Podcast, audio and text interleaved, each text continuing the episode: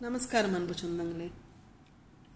அளவுக்கு மிஞ்சினால் அமிர்தமும் நஞ்சு என்ற பழமொழி உணவை அளவாக சாப்பிடுவதற்கு மட்டும் சொல்லப்படவில்லை.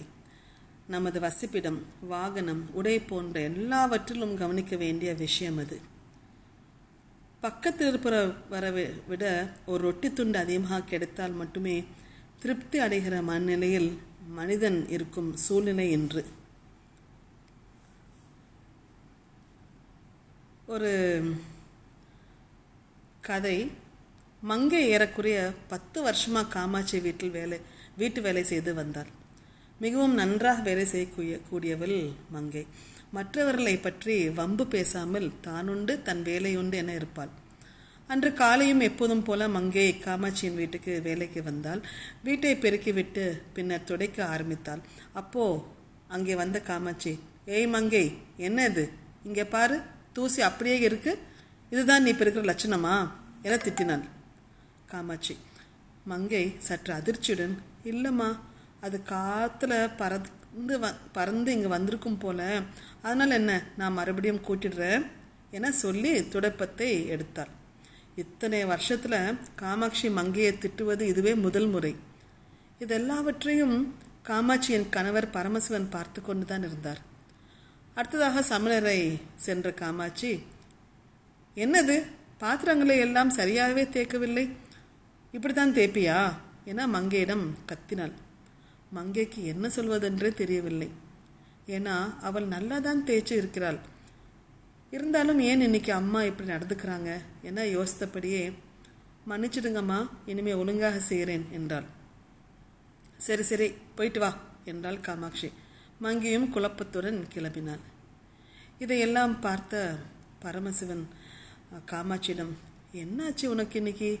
எதுக்கு மங்கையை சும்மாவே திட்டிக்கிட்டே இருக்க? அவன் நல்லா தானே எல்லா வேலையும் பண்ணுறான்னு நீயே சொல்லியிருக்க. அப்புறம் என்ன திடீர்னு அவன் மேலே கோபம்? உன் பிரச்சனை தான் என்ன? என்று கேட்டார்.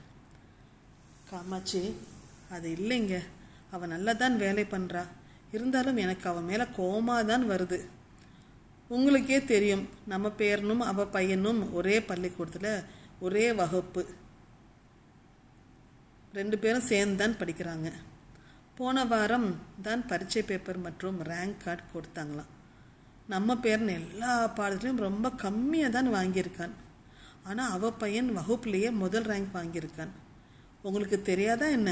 என சொன்னாள். பரமசிவம் அதனால் என்ன? அவ பையன் நல்லா படித்தான் முதல் ரேங்க் வாங்கினான் நம்ம பேரன் சரியாக படிக்கலை. அதனால் கம்மியாக வாங்கியிருக்கான். இதில் கோவப்பட என்ன இருக்குது காமாட்சி? அப்படின்னு சொல்லி கேட்டார்.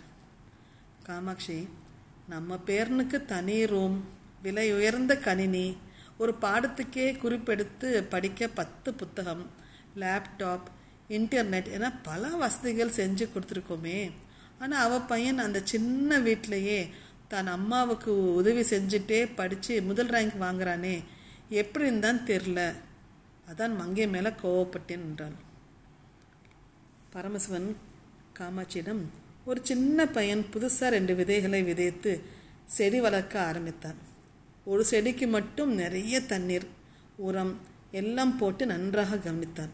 மற்றொரு செடியை அந்த அளவுக்கு சரியாக அவன் கவனிக்கவில்லை. ஏதோ கொஞ்சம் தண்ணீர் தான் ஊற்றினான். அப்போது திடீர்னு ஒரு நாள் நல்ல காற்றுடன் மழை பெய்தது. மழை நின்றவுடன் அந்த பையன் வெளியே வந்து பார்த்தால் நல்ல கவனித்த செடி காற்றுல அடிச்சிட்டு போயிடுச்சு. ஏனோ தானோ என கவனிக்கப்பட்ட செடி நல்லா ஊன்றி நின்றுட்டு இருந்துச்சு. என ஒரு கதை சொல்லி அது எதனால் அப்படின்ட்டு நினைக் எதனால் நீ நினைக்கிற? அப்படின்னு கேட்டார். காமாட்சி சற்று கடுப்பாக இப்போது எதுக்கு இந்த கதையா? பதிலையும் நீங்களே சொல்லுங்க அப்படின்றாள். பரமசிவன் தேவைக்கு அதிகமாக கவனிக்கப்பட்டதால் அந்த செடியின் வேர் நீர் தேடி அலையவில்லை. அதனால்தான் அதன் வேர்கள் உறுதியாக இல்லை. ஆனால் தேவைக்கு குறைவாக கவனிக்கப்பட்ட செடி தண்ணீரை தேடி வேர்கள் ரொம்ப தூரம் பரவியது. அதனால் அதோட வேர்கள் உறுதியாக இருந்தது. இதேத்தான் உன் பேரன் விஷயத்திலும் நடந்திருக்கு. என்ன புரியுதா? என கேட்டார். அப்போதுதான் காமாட்சி தன் தவறை உணர்ந்தாள். தேவைக்கு அதிகமாக செல்லமோ பணமோ பொருளோ பிள்ளைகளுக்கு கொடுத்துவிட்டு பிறகு அவர்களுக்கு பணத்தோட அருமையே தெரிவதில்லை. பெரியவங்களை மதிக்கிறதில்லை என புலம்புவதால் பிரயோஜனமும் இல்லை. எதுவாக இருந்தாலும் அது பணமாக இருக்கட்டும் பாசமாக இருக்கட்டும் பொருளாகட்டும் சுதந்திரம் ஆக இருக்கட்டும் அளவுக்கு அதிகமாக கொடுக்கப்பட்டால் அதுவே கேடு விளைவிக்கும். நாம் தான் அவர்கள் கையை பிடித்து நல்லது கெட்டது சொல்லி வழிநடத்தி செல்ல வேண்டும் என்று சொல்லி உங்களிடம் விடை விடைபெறுவது உங்கள் மீனா ராஜா.